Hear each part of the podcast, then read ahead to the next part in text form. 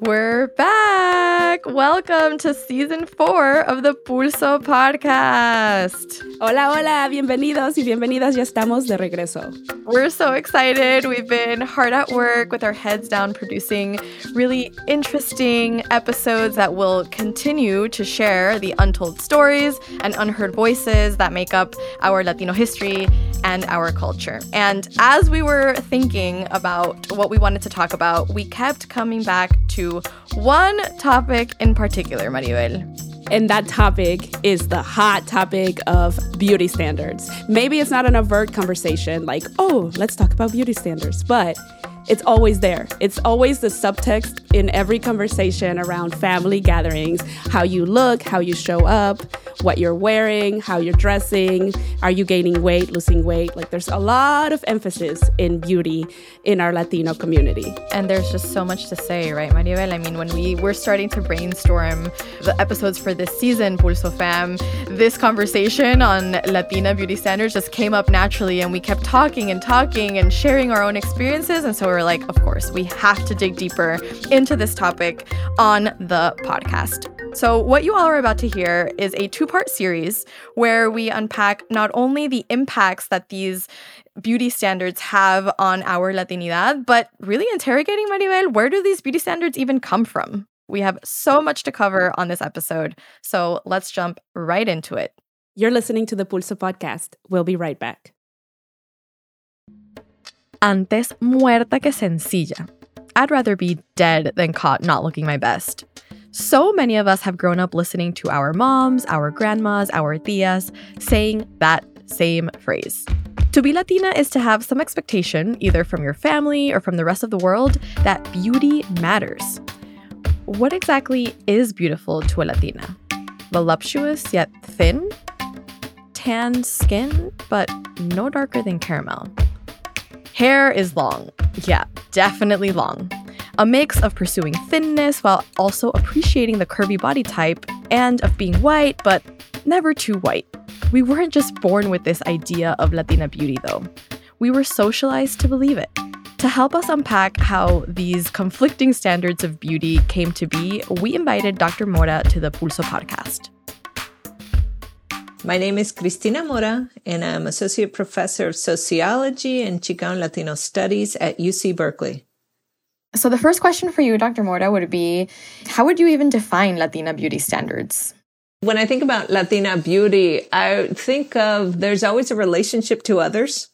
Latino beauty is defined in relation often in the United States to white standards of beauty, especially, but also black standards of beauty or non-Latino black standards of beauty and other forms of beauty that we see worldwide. And so I think the Latino style is always an interplay between all of these four, right? You know, on the one hand, you have this historical legacy of uh, colonialism in the Americas, right? That prioritizes European descent. And at the bottom of the hierarchy, we generally have some mix of indigenous and African ancestry. So, to reach the Latina beauty standard is essentially a constant, exhausting negotiation between so many different factors. But at the end of the day, the winning narrative seems to be that the closer we are to being white, the better. All you have to do is turn on las novelas on Telemundo and Univision, and you'll know exactly what I'm talking about. Straighter hair, lighter skin, lighter eyes. That's mostly what we see coming out of Mexican, Colombian, Venezuelan, Peruvian, and other Latin American media that we consume here in the US. Few of los personajes are indigenous or black, and the ones who are definitely don't get the guy or the big job at the end. They're relegated to the roles of criminals or the help. Like Dr. Mora said, anything not white is at the bottom of the beauty hierarchy. She goes on to explain that there's another topic at play here. When we're talking about sort of US Latino understandings is there's a way in which sort of the ideas of Latin America filter into the way we live our lives here. And there's also at the same time a sense of resistance, a sense of wanting to define ourselves on our own terms, right? And so historically, you've seen things like a resistance to sort of speaking English the exact same way, wearing your hair the exact same way as a quote unquote white girls, um, wanting to exalt what is a Chicano culture, a Boricua culture, uh, different forms of sort of subcultural resistance. What are some of those aesthetic traits that you think the Hispanic or Latino or Chicano label in the US highlights? And what are some of those traits that those same labels of how we see ourselves in the US context actually erase? I think it looks differently depending on where you're looking at. So if I'm looking at LA in the 1980s, resistance was bigger hair, resistance was bigger earrings, resistance was a mode of dress with specific Nikes and press shirts mm-hmm. and firmly creased pants or things like that. If I think about it now, LA, it's a lot about makeup that doesn't look like white girl makeup often. It's a lot about embracing thicker curves now, much more than what you saw in sort of the 90s and stuff like that. And then you've got, you know, it varies by groups and education. Amongst some groups that are more highly educated, you find a much more embracing of indigenous ideas, right? Indigenous patterns on clothing, indigenous forms of naming your children, going back to learning, you know, indigenous practices and exalting it. So I think these practices look different and they're always in tension with like the way mainstream media wants to see who Latinos are and the ways it wants to box us in on how we can be beautiful.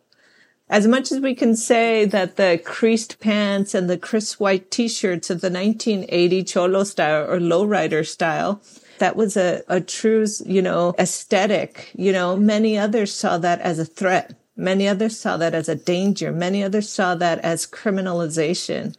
And so I think beauty is always in conversation with this as well.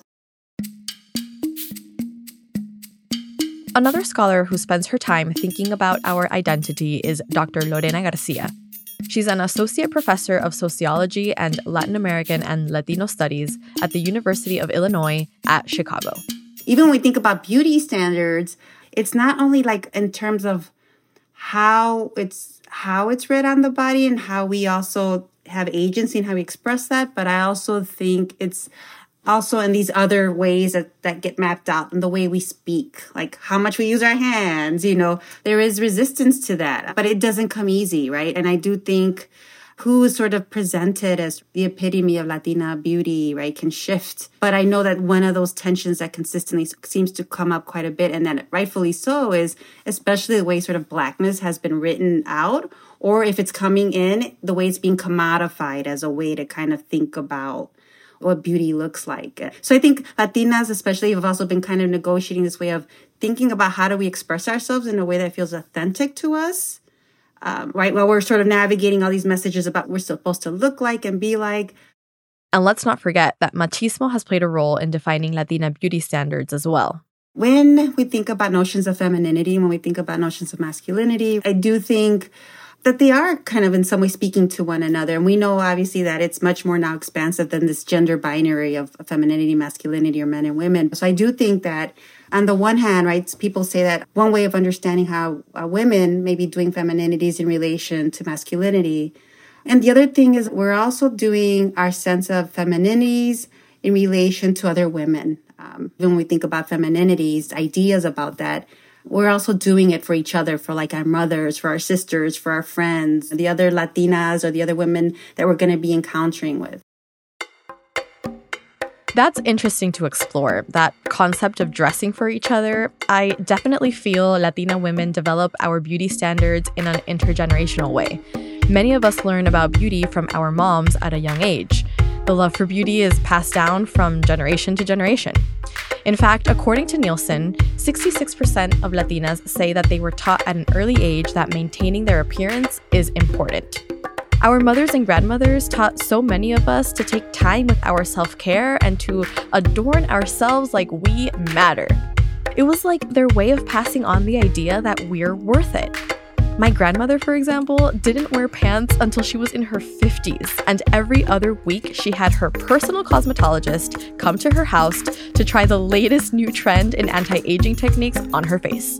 My mom would blow dry her hair even to go to the beach and was never not in heels. I know to many this may seem indulgent, but it feels like a badge of honor for so many Latinas to take that much time and pride in how you look. Almost as if our beauty regimen is one of the most powerful things that we have full control over in a world where so much is out of our control. As I reflected on this, I wanted to ask Dr. Garcia about how she would define Latina beauty standards. Oh, gosh. the first thing that comes to mind to me is that there is no one size fits all. So that's one way I would define it. Immediately for me, it's a very diverse. I see it as about what feels right to you, like in terms of if what you put on on your body, if what you put on your face, if the kinds of earrings you work, you would decide you're going to wear. I think if that's coming from a place of authenticity. And I think it's also about your right to claim space. Like your body belongs there and in the way it is. And it doesn't involve for me any body shaming. To me, Latina beauty standards means that we're uplifting one another and honoring and respecting what we choose to do with our bodies and what we want to present about ourselves as what's beautiful to each of us. Totally agree. I love that you gave an empowering approach to our own agency and how we define our own beauty standards, and that it is a mix of what we've been told by our families, what we're seeing in mainstream American media, the influence in Latin American beauty standards with us once we come here in the US, how we want to present to other women in our life, and the male gaze. It, it is a complex negotiation between all of those things that create this idea of what is beautiful for Latinas and Latinas more broadly. I definitely don't want to minimize the fact that we're living in a society that still, by and large, dismisses Latinas, the contributions that we bring to the table, and often it does, does fixate on our bodies. One of my other questions for you was about that difference between how we view ourselves when it comes to beauty and sexuality versus how mainstream American society sees us or how others see us. Can we even define our own sense of beauty for ourselves? Oh, gosh, that's a great question. I'd like to think that there is that option for us to do that. I do think that it is possible. But when I say that we have that choice, I always say that those choices are happening under a particular set of larger structural constraints. So, for example, if I'm interviewing for a job, I am already thinking about the ways they're going to read me. From my race to my gender to my class, people will judge you differently because you're Latina. You're never not on display. That's why this next stat may not surprise you. According to that same Nielsen report I cited earlier, only 4% of Latinas say they would leave the house without any beauty product on versus 24% of non Latinas. Imagínense. So, while we conform to expectations and put on our best face, we're defining our own sense of beauty too. Dr. Garcia provided some additional insights on that thought. But I do think it's possible to be able to define that for ourselves. But I think it's hard to intentionally do that because we have so much coming at us about what expectations for us and knowing that we're already being racialized in so many ways and that our sexuality is often perceived as hypersexual and knowing that there's all these stereotypes about Latinas. I think all of that sort of operates in a way that makes it hard to do. It is hard to do. Yet, as new generations come into their own, there's big potential for change. One of the potentials that I see for this happening, and I know people are sometimes critical of social media, and I don't really use a lot of social media, but that is, I believe, such an important space, especially I think for younger generations, to create content that for them is sometimes resisting those messages that they're getting. They're creating different kinds of stories, stories that need to be told. And so there is that, this potential here, and this is such a creative way to do it. There's someone out there, for instance, who's going to need to hear this very thing that you're talking about because no one else is talking about it. Caring about beauty is the one stereotype that Latinas are embracing and making our own.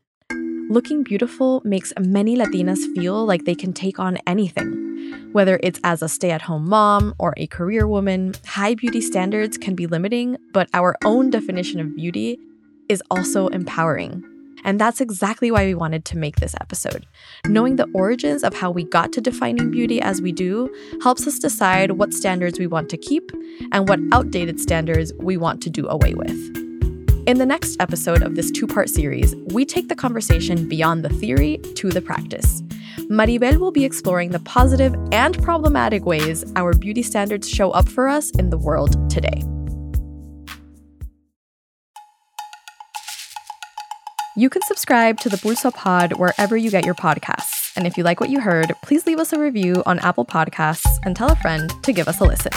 Have questions or story ideas to send our way? Send us an email to info at projectpulso.org.